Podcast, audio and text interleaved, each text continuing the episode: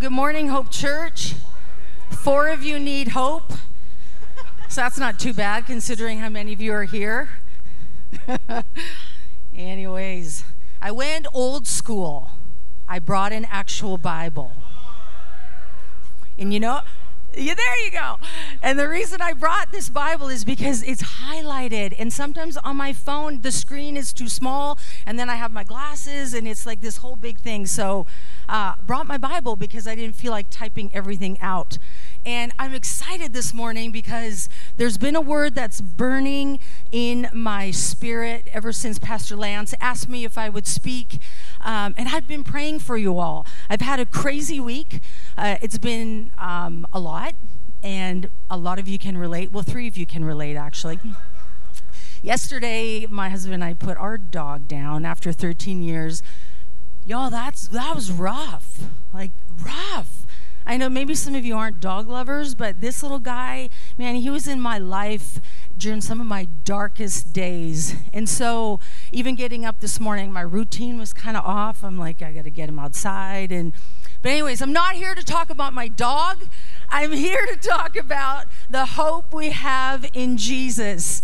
And so, I just actually, can you guys stand with me? Let's just stand. And let's just raise our hands to heaven. Father, I thank you that this is the day that you have made. And Lord, we say, as the word says, let God arise and his enemies be scattered. Let God arise and his enemies be scattered. Every enemy in your life this morning must be scattered at the presence and at the name of Jesus Christ. Amen. Father, we want to receive all all that you have for us this morning. Every single thing. We do not want to waste and walk away from anything that you have. And all God's people said, Amen. I'm so glad you're in the house. So many of you could be at the lake and you're here, and so you're going to be doubly blessed this morning. But I'll tell you something. Jess did something, and she has no idea really what the heart of my message is this morning. But she did this, and she bowed.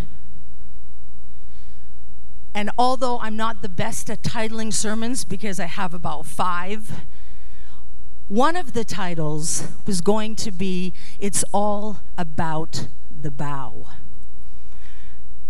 what I've actually entitled this message is Unshakable Faith, Unshakable Confidence, because it's what we need today. And my prayer today is that God will infuse and fuel such a fire in your soul that the zeal of God will consume you, that your hunger and your thirst for Him would ignite that it would ignite you to a different place out of complacency, out of passivity, but into this lane of expectancy, of power, of encounter, where you know that as a citizen of heaven, and if you're not a citizen of heaven, if you don't know Jesus, we'd love to invite you this morning to come to know him.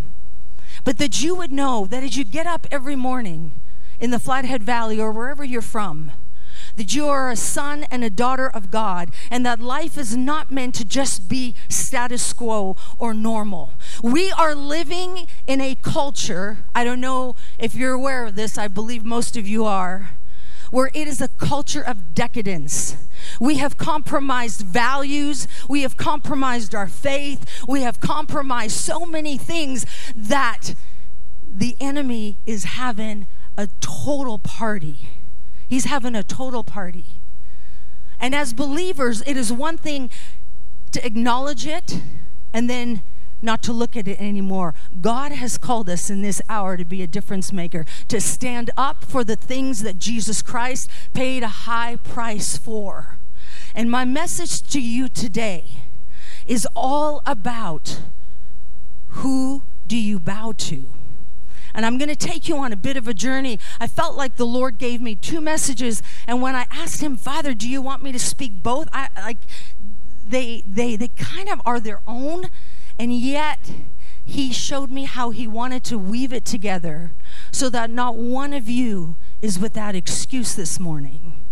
And this is not a message to make you feel bad in any way. This is such a message of hope, church. This is such a message of hope that the God that we read about, the God that we sang about, that his presence is tangible, that we can come to him at any time the way that we are, where we are, and we can encounter Him in the way that we long for. There is an up and coming generation that needs to encounter the presence of Jesus. Many of you have known Jesus for years. You know what it is to go after Him and to grab hold of His garment. You know what it's like to get on your knees. But there is a generation who has not experienced that yet. And so, you fathers and mothers of the faith, this is is a message to move you and provoke you into a place where maybe you have stepped aside. But it is time to stand up with this younger generation that needs to know where the moms and dads are in the body of Christ because God is calling them. God is calling them. I was thinking about this whole abortion topic, and I'm, I'm not going to speak about that, but I was thinking about when Jesus was to be born. And how there were people in the Bible that knew this information. They sensed that there was a king coming. They sensed that there was somebody coming that was going to change everything about how the world was being run. This message went to the king of that day. And they needed to stop the birth of this child. So every single child under the age of two years old, there was a decree that every child under the age of two would be killed so that whoever this Christ child was would not have a chance to live. Can anybody hear what I'm saying right now? This is about destiny. This is about what God has called you to do. And just like in the days when Jesus was about to be born, we are living in a time when there are destinies that are being aborted at the altar of Babylon because there is a call and a mandate on babies that are, are there that, that, that are to be raised up in the house that are going to be world changers. This is what happened when Jesus was about to be born. And it's always been about the bow, church. It's always been about worship. It's always been about who do you give your honor and your value to? Who will have your heart? Because whoever has your heart has you. Whoever has your heart has you. I want to turn to Daniel. I'm going to do a bit of reading here.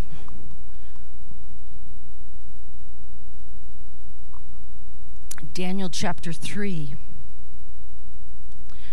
King Nebuchadnezzar was a very famous king back in the day and there were four Hebrew boys that had been taken captive Daniel, Shadrach, Meshach, and Abednego. Now, Shadrach, Meshach, and Abednego were not the actual Hebrew names of these boys, but they were forced to give up their actual Hebrew names, and they were given these names of Shadrach, Meshach, and Abednego. They were smarter, they were quick on their feet, they had wisdom, they were so far ahead of the highest and smartest youths of Babylon at that time that the chief officer to Nebuchadnezzar wanted them in the kingdom. Sometimes God will place you in places as a child of God that feels nothing like the kingdom of God. But He will put you there because He wants to use you there because the agenda is always greater than just your job description always. God will use you in a place that feels nothing like Him. So, at a young age, these boys were taken into captivity. They had some training in the ways and in the culture of Babylon, which were very different than how they were raised. They were raised probably with the understanding of this God that did mighty miracles, won tremendous victories in battle. This was the God that they knew. Now, King Nebuchadnezzar made a golden statue. Get this. You think an 8 by 11 picture frame of yourself is a big deal? This statue was 90 feet tall and 9 feet wide. Hello. Pure gold. Pure gold. Can you say narcissism? yeah. Oh. When all the officials had arrived and were standing before the image King Nebuchadnezzar had set up, a herald shouted out, People of all races and nations and languages, listen to the king's command. When you hear the sound of the horn, the flute, the lyre, the harp, the pipes, and other instruments, bow to the ground to worship King Nebuchadnezzar's gold statue. Anyone who refuses will immediately be thrown into a blazing furnace. So, at the sound of the musical instruments, all the people, wherever their race or nation or language, bowed to the ground and they worshiped the statue. But some of the astrologers went to the king and informed on the Jews. And they said to the king, Long live the king. You issued a decree requiring all of the people to bow down and worship. The decree also states that those who refuse to obey must be thrown into a blazing furnace. But there are some Jews. Shadrach, Meshach, Abednego, whom you, O king, have put in charge of the province of Babylon. You have def- they have defied your majesty by refusing to serve your gods or to worship the gold statue you have set up. Then King Nebuchadnezzar flew into a rage. Well, isn't that surprising? You take all that time to build and erect a 90 foot gold statue, and everyone is bowing, but there are three who don't. It wasn't about all the ones that bowed, it was about the three who wouldn't. If King Nebuchadnezzar was here in this culture, he would not be after your money. He would not be after your fame. He would not be after your Instagram followers, your Facebook followers, or TikTok. And if you're under the age of 35, Snapchat. He's not interested in any of those things. Neither is the enemy of the name of Jesus Christ interested in that. What he's interested in is your worship. It's always been about your worship. It's always been about the bow. It's always been about the calling on your life. It's always been about that. Matthew chapter 4. Jesus is in the desert. Satan approaches him. What does he say? If you will bow, I will give you all the nations of the world. Even back then, he wanted worship. One of the primary reasons, the reason Satan fell from heaven is because he wanted worship. You know, as worship leaders, and my husband were worship leaders for years, it's a scary thing that the very first person to be kicked out of heaven was a worship leader. It's an awesome thing to stand in that place and honor our God. And we have an incredible worship team that knows what it means to stand in that place this morning. King Nebuchadnezzar flew into a rage and he went and approached these three Hebrew boys. And just so you know, they were not old men. They're called the three Hebrew children. When I did a little bit of study, they're actually anywhere from the ages of 21 to 28, kind of in there. They were maybe 11, 13 when they were first taken captive. And so these were young adults. Do we have any YWAMers here this morning? Yeah, my people, come on. Right? Zealous young men and women. So Nebuchadnezzar approaches them and he says to them, If you bow down and worship the statue I have made, when you hear the sound of music, all will be well. Really. But if you do not, you will immediately be thrown into the fiery furnace. And what God will be able to rescue you from my power then? Isn't this the mockery that we hear day in and day out? Who is your God? Did he really say? Can he really do? If he is so good, then how come this and this and this? We hear about it all the time. All the time the three Hebrew boys were hit with this hard. I mean, they weren't just going to go into prison, they were going to be thrown into a lake of fire.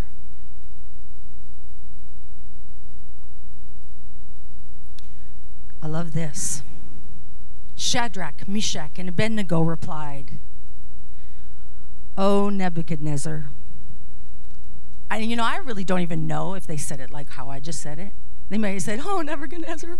But they, oh, Nebuchadnezzar, we do not need to defend ourselves before you. There's freedom in that line for you, church.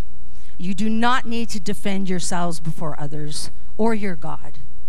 If we are thrown into the blazing furnace, the God whom we serve is able to save us. He will rescue us from your power. And here's the line But even if He doesn't,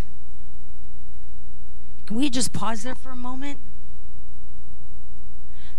There's many of you that are facing a fiery furnace today you're facing some trials, you're facing some issues. It might be in your job, it might be in your marriage, you might be contending for somebody who's really sick. You're believing, you are standing, you are praying. The enemy comes to tempt you, to mock you, because your faith doesn't look like it's working. You feel like you're being put on the spot that you somehow need to defend yourself. And like the three Hebrew boys, we don't need to defend you, O king, with the 90 foot statue that has everybody bowing but us. The lake of fire doesn't look very inviting. In fact, it's frightening. It's frightening. But our God is able to rescue us. But even, even if He doesn't, even if he doesn't.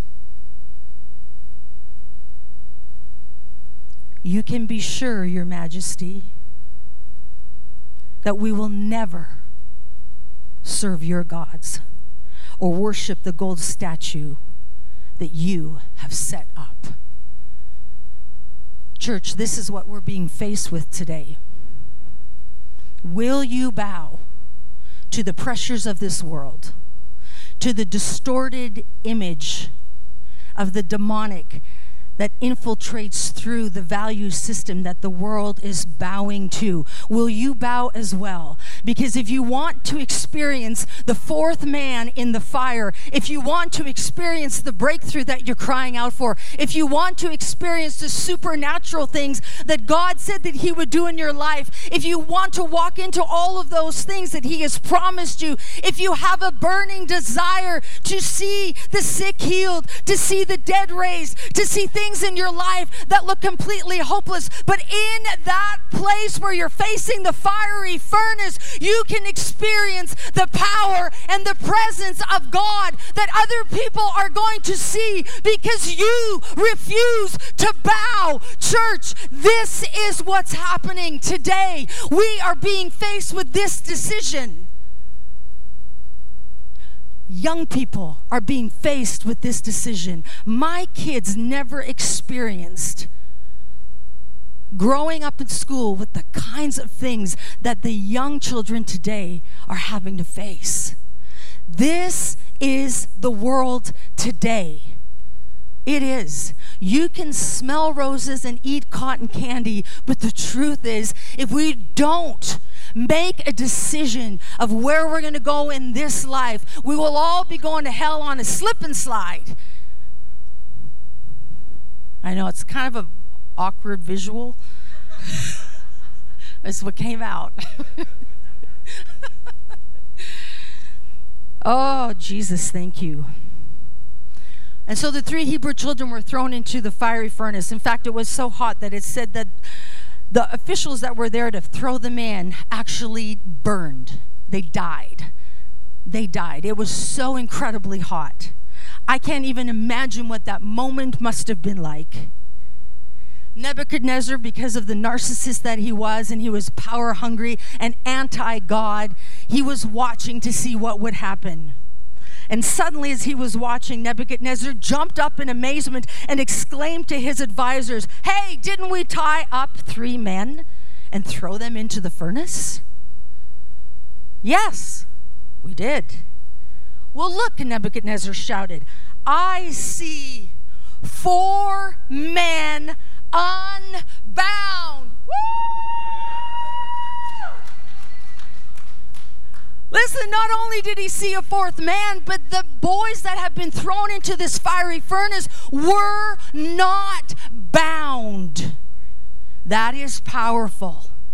Whatever you will go through, whatever God is calling you to, whatever it looks like in the face of opposition, when you choose to walk with Jesus Christ at all costs, you will find yourself in a place where others are looking and going, I don't get it. I don't understand it. This should have taken them out. This should have slowed them down. This should have made them compromise their faith. But not only do I see them walking, I see them walking unbound.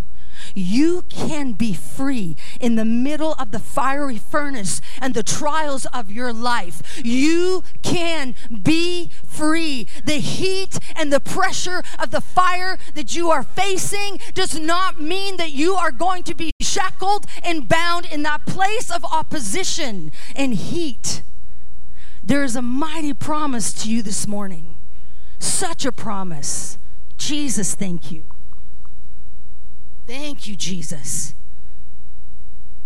And you know it even gets better. As Nebuchadnezzar was like, get them out of the fire. Get them out. And so he says to them, Come out. Come here. I was telling Tim, I'm like, you know, the very men that threw them in the fire were burned up. And now here's Nebuchadnezzar telling them to come out. How did they even get out? I don't think anybody dared to go close to that heat. They came out on their own and they didn't smell like smoke. They didn't smell like smoke. Oh Lord, Jesus, what a beautiful image of your faithfulness and of your care, of your care not only did they not smell like smoke, but King Nebuchadnezzar was so incredibly amazed at what he had just encountered that he sent out another decree that anybody in Babylon, if they would speak against the God of Shadrach, Meshach, and Abednego, their limbs would be torn apart. Because this is the true God. And then he turned to the boys and he promoted them. Could it be that the very enemy that comes against you will also be the very one that God will use to promote you to the next level? That God will use to speak a word that not only promotes you and not only brings you out of an encounter with the fourth man in the fire, but it changes those around you. It wasn't just about the three Hebrew children. Do you understand that? It was about Babylon. It was about that this very king who had erected a statue that d- demanded and required your worship set out another decree. Elevating and declaring the true God of Shadrach, Meshach, and Abednego. And the entire kingdom knew about it. God has a way of putting things into place where his name will be magnified and glorified. It isn't just about the things that we say yes to. When we say yes to God in the middle of our trials, we are saying yes to the generations. As you are sitting here this morning, I ask the Lord to remind me of what He sees. And He continually reminds me that every face that I see, there are faces behind yours. There are grandchildren that are, there are great grandchildren. There are babies that have yet to be born. There are grandmothers. There are grandfathers. There are generations. Do you get that? What we decide today will affect the generations to come. Your decision is so far reaching, and this is where the enemy wants to trip us up all the time. We just think we're saying yes for our individual circumstance, but we're saying yes to a generation. We're saying yes to those we haven't even seen yet, but God has. God has. This is why your life and your choices are so important. Who has your heart? What are the things that you are bowing to? Is it the King of Kings? Because I'm telling you right now, Babylon is where we're living in this current age. We are living in a type and a shadow of Babylon where the enemy craves your bow, where the enemy craves your worship, where the world demands your worship and your attention. But the only one that is worthy of our worship and the only one that is worthy of our bow, his name is Jesus, and he is the King, and he is the King of glory, and he is the one that we say yes to. We say yes to. He is the one worthy of your bow. I want to quickly take you to the next story. I feel like I could have a B3 organ right now. I know it's just the first service, but I'll tell you what, I am feeling the power and the presence and the passion of God for a generation that is ready to walk into the fullness and the wholeness that God has for them. John chapter 4, the woman at the well. Before I go there, some of you may be like, I wasn't trained in the ways of God. I didn't know. I've made some decisions in my life that I'm not proud of. There's some things that I've done that I don't like, that I wish I could change. There's some things in my life that can continually come up in my face. I'm not like the three Hebrew boys. I wasn't raised in the ways of God. I've bowed my knee to things that were not worthy of my bow. In fact, when I bowed, they took the life out of me. John chapter 4, you guys know the story, the woman at the well. What I love about this story is that Jesus goes counterculture. Why is it I like that so much? Man, he was not doing the status quo. Here's a woman at the well, a Samaritan woman. A Samaritan woman, she was an outcast.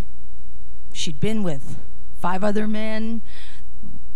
Guy she was with that day wasn't even her husband. In fact, when I did a little bit of study on it, usually the women would come early in the morning and there would be a whole entourage and they would come and they would draw water. And it was kind of like a social event. But she didn't come early in the morning. She came at midday. And the heat of the day the heat of the day. Wow. The heat of the day. She came alone by herself to draw water. What does that tell us about her? Well, that she was probably the talk of the town, that nobody wanted to hang out with her, especially the women. She was judged, She's totally judged, scorned. She came to draw water. And here's a moment that changed her life forever. And Jesus sits by that well and he asks her for a drink. He says, like, I'm thirsty. Can you give me a drink?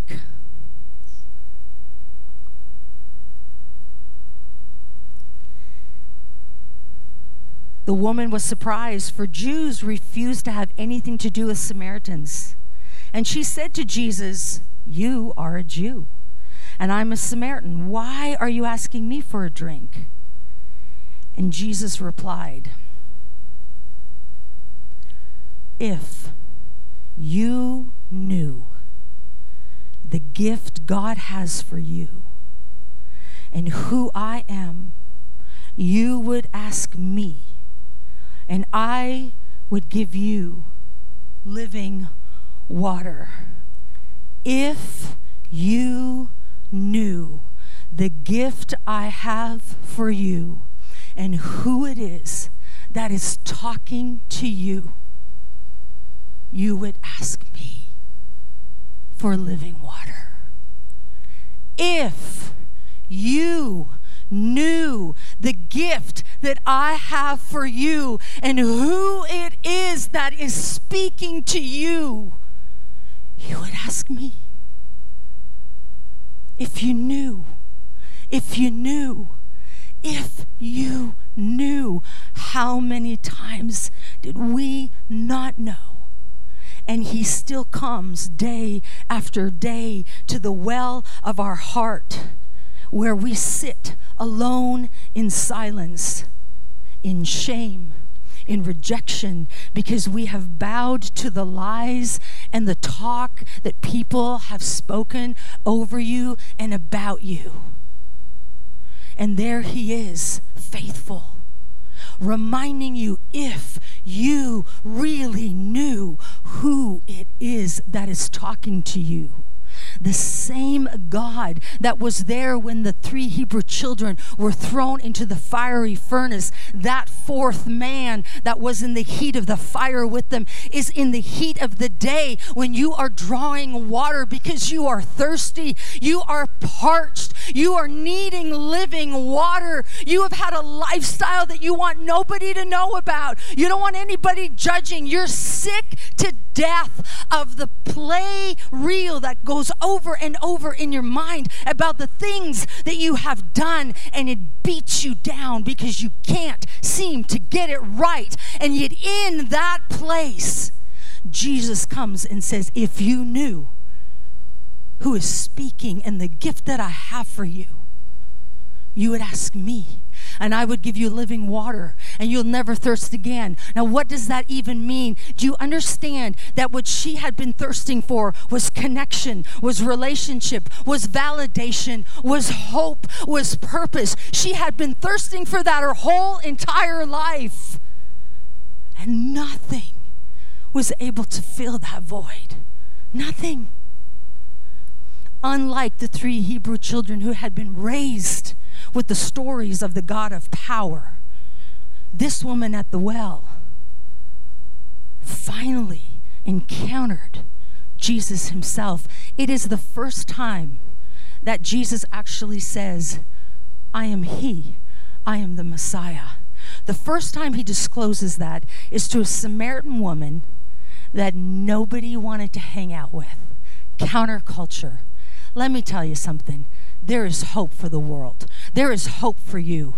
There is a plan and a purpose for your life. Whether you grew up in church or whether you know nothing about church, you are wanted. You are worth stopping for. You are valuable. You are the one that Jesus is talking to this morning. If you could know who it is that is talking to you and the gift that He has for you, you would be asking.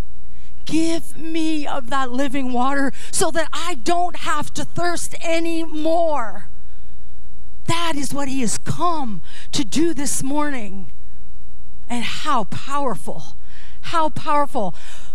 What I love about this story, which is very different from the Hebrew children, but very similar, is that there was a greater purpose to even what Jesus did then. She has this conversation with Jesus. And she is so moved that he would stop for her and acknowledge her that she gets up and she runs into the village of the very people that had judged her and scorned her. And she tells them, Hey, let me tell you about a man. And they're like, Another one? Is that number six now, lady? Because we know your story. She didn't care. She was free. Because I'll tell you what, when shame holds you down, you don't want anybody to know your business. This woman was so free that she ran into the village, talked to the very people that had judged her, and said, You've got to come and meet a man who knows everything about me. Well, I don't know about you, but I don't want everybody to know everything about me. And she proudly declares it. Freedom looks like that. Freedom looks like you in the heat of the fire, unbound. That's freedom boldness, confidence, unshakable faith to go back to the very ones that pointed their fingers at you and without blame and without hatred and without bitterness and without offense, you say, I don't have to defend myself to you. My God is able. But even if He doesn't, and then here's the invitation Woo!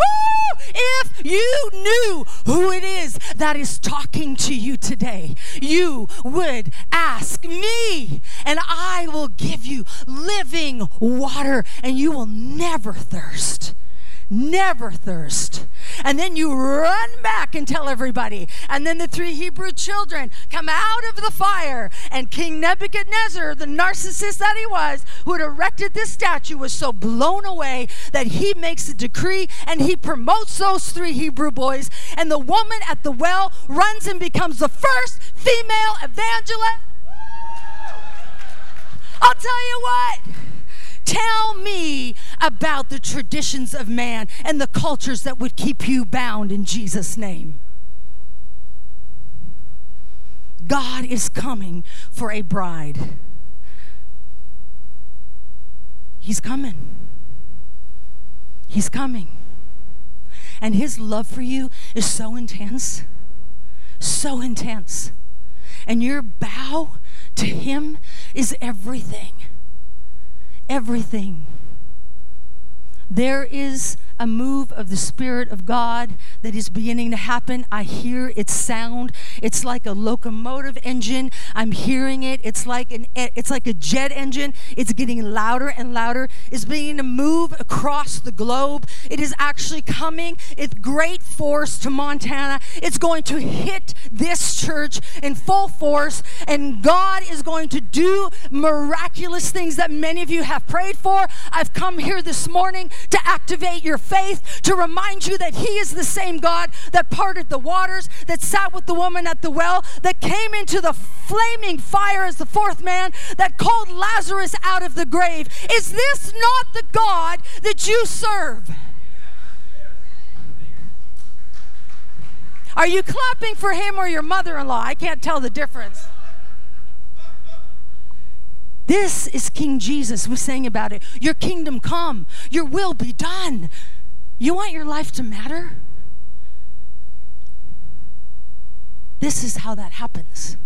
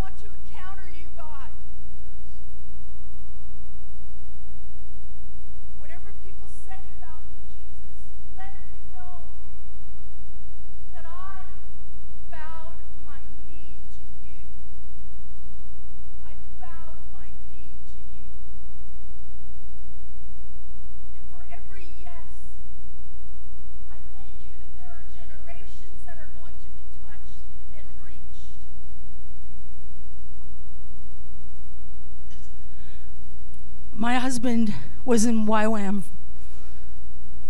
for seven years.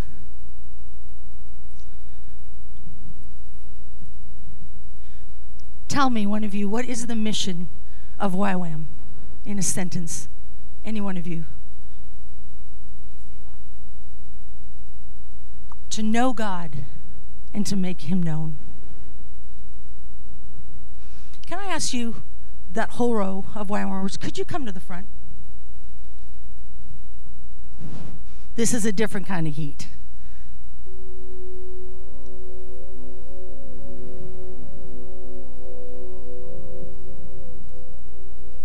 The reason I'm singling you out is because I didn't know if you'd be here at the first or second service, but the Lord showed me on Friday night as I was praying for this service a group of YWAMers that had come because you have a passion and a zeal in your heart to know God, or you wouldn't be here.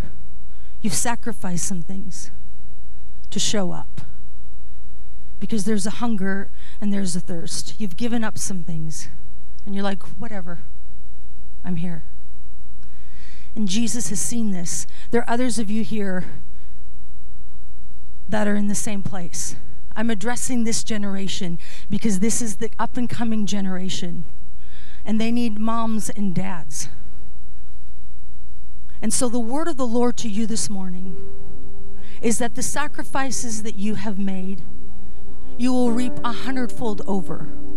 Because what God is asking you to do is not just attend another DTS, another Bible school, another study. You are here this morning because you've been handpicked to show up. Because He's showing up in each and every one of your lives. He's going to do something. Young man, I just thank you, Lord, for the gift and the power I see on him right now. I thank you that you're breaking off every timidity, everything that has come against him. And I thank you that the call of God on his life is that of a Jewish young man, such as Shadrach, Meshach, and Abednego, where you will not bow. You will not bow. You will not bow. Father, I thank you for the message that is in his heart. Tim, if you would come up behind him, Tim is my husband. He's been a part of YWAM I'm going to ask Him to just pray for you while you're standing here? I could speak over all of you right now, but know this that God is going to do the things that have not been done like you've thought He was going to do them. But He will show up for you. He will show up for you. He will show up for you. If there are others of you this morning and you need to deal with some things that you have bowed to, God is calling you. God is calling you so that we can be holy and pure and say yes to those things. If that's you this morning and you're like, God, I am facing a fiery furnace, or God, I'm, at, I'm the woman at the well, but I hear you. I hear you and I want to know you. I'm asking you to come to the front. I'm not into the whole, you know, now we're going to end and now we're going to pray. No, the time is now. You are welcome now to come to the front. And I'm asking those men and women that have walked with Jesus to come and stand behind every one of these right now. And let's pray over them. Prayer team, are you guys okay with that? God is singling you out because there's something about this generation.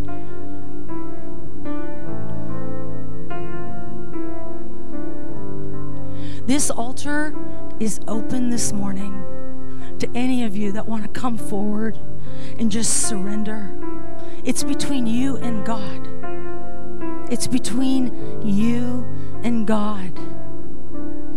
If you knew who it is that is really talking to you this morning, you would ask Him for living water so that you don't have to thirst again young woman, young man, young person, old person. I hate to call you an old person. I'm like halfway in the middle. God is calling you this morning and reminding you why He is worthy of your bow. Because He's the only one that will show up in the fire for you. He's the only one that will come and sit at the well and have a conversation with you when no one else will.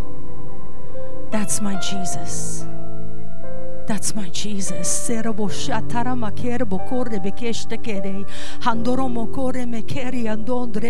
Handoro. Father, we ask you to fill us up. We ask for the power of your Spirit this morning. Lord, I thank you for these young men and these young women that have said yes to you.